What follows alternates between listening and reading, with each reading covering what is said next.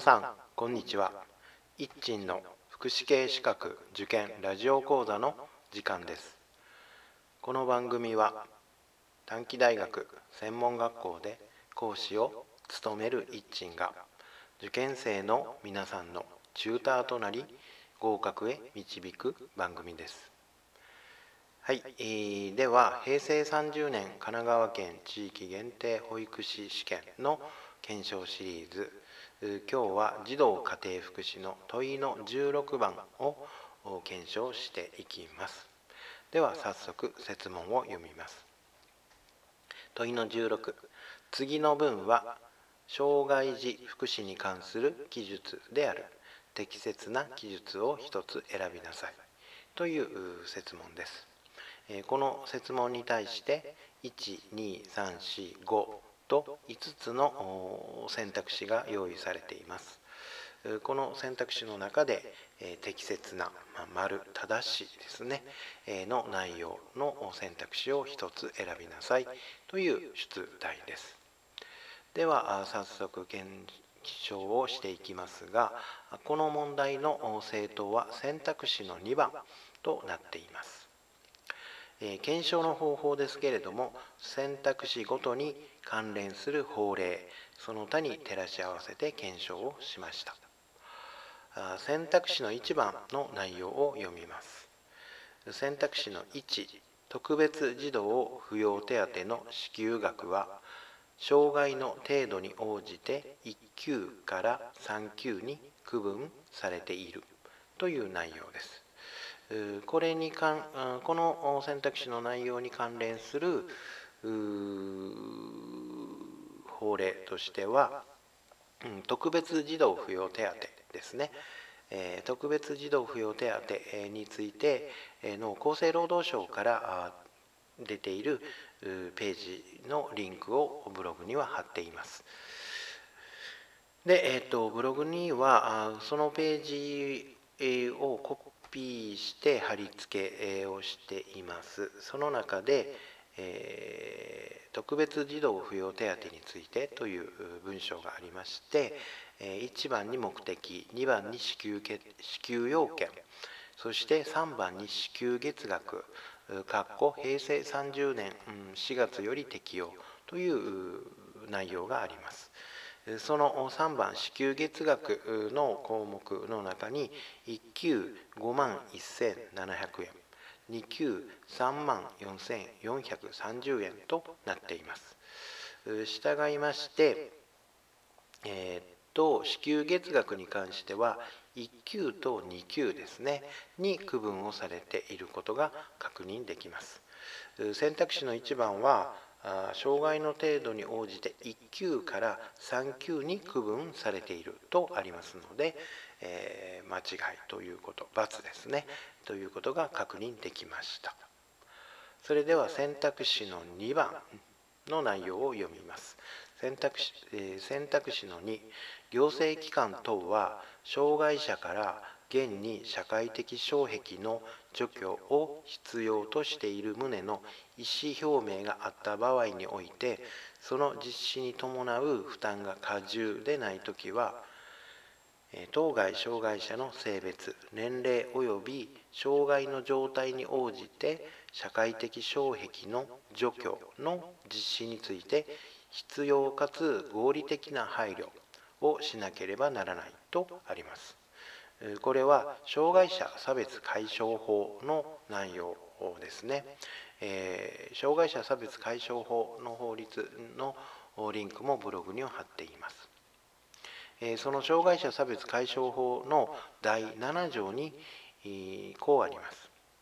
まず第7条の1ですけれども行政機関等はその事務または事業を行うにあたり障害を理由として障害者でない者と不当な差別的取り扱いをすることにより障害者の権利利益を侵害してはならないと第1項にあります。そして第2項に行政機関等はその事務または事業を行うにあたり障害者から現に社会的障壁の除去を必要としている旨の意思の表明があった場合においてその実施に伴う負担が過重でないときは障害者の権利利益が権利利益を侵害することとならないよう当該障害者の性別年齢及び障害の状態に応じて社会的障壁の除去の実施について必要かつ合理的な配慮をしなければならないとあります。この内容は選択肢の2番の内容の通りですので選択肢の2番は丸となるなります。では選択肢の3番いきます。選択肢の3番え放課後等デイサービスの利用対象は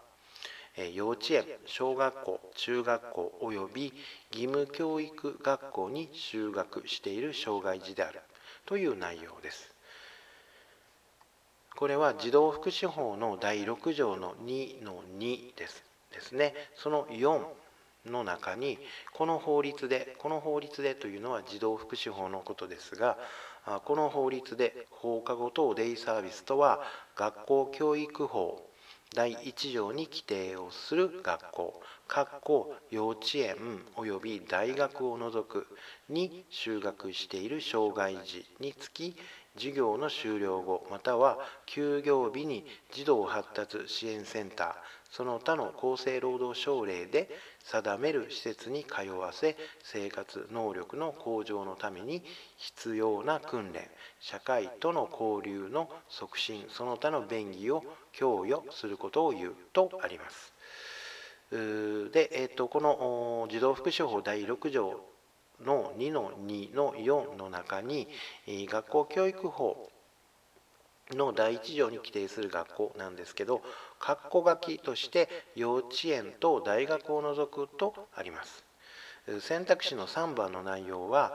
幼稚園小学校中学校及び義務教育学校に就学している障害児とあるので幼稚園は含まれていないということが確認できます。したがって選択肢の3番は×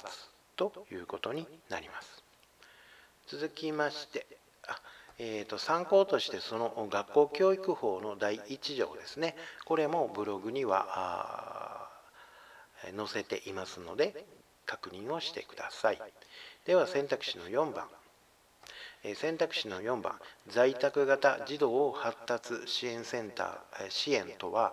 重度の障害の状態等により児童発達支援等の障害児通所支援を受けるために外出することが著しく困難な障害児の居宅を訪問して日常生活における基本的な動作の指導知識技能の付与等の支援を実施するものであるという内容です。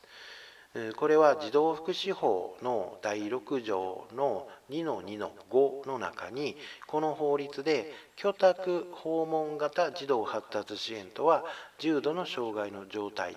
その他これに準ずるものとして厚生労働省令で定める状態にある障害児であって児童発達支援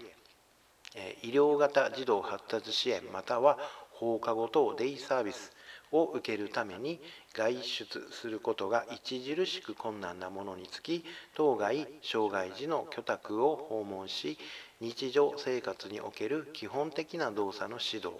知識技能の付与生活能力の向上のために必要な訓練その他の厚生労働省令で定める便宜を供与することを言うとあります。え選択肢の4番は在宅型児童発達支援センターという内容になっています。しかし児童福祉法第6条の2の2の5は居宅訪問型児童発達支援となっています。従いまして選択肢の内容も×ということになるでしょう。では最後選択肢の5ですね選択肢の5は障害児入所施設へ入所する場合は都道府県に支給申請を行い支給決定を受けた後に利用する施設と契約を結ぶ形が取られており措置制度による入所は一切行われないという内容です。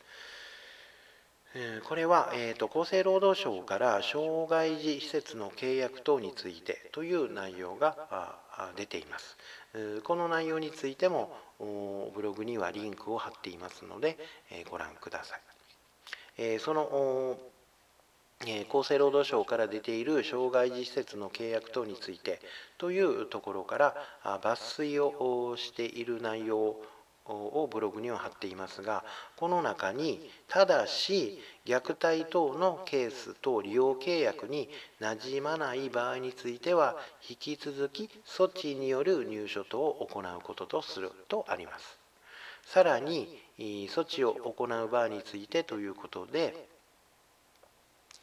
えー、措置による入所等が適切であると児童相談所が判断した場合については措置するものとするとあります。従いまして、え、選択肢の5番は措置制度による入所は一切行われないという文章になっています。これが間違いだということになります。えーと、整理をすると、え選択肢の1番は×そして選択肢の2番が丸。選択肢の3番4番5番は×ということになります。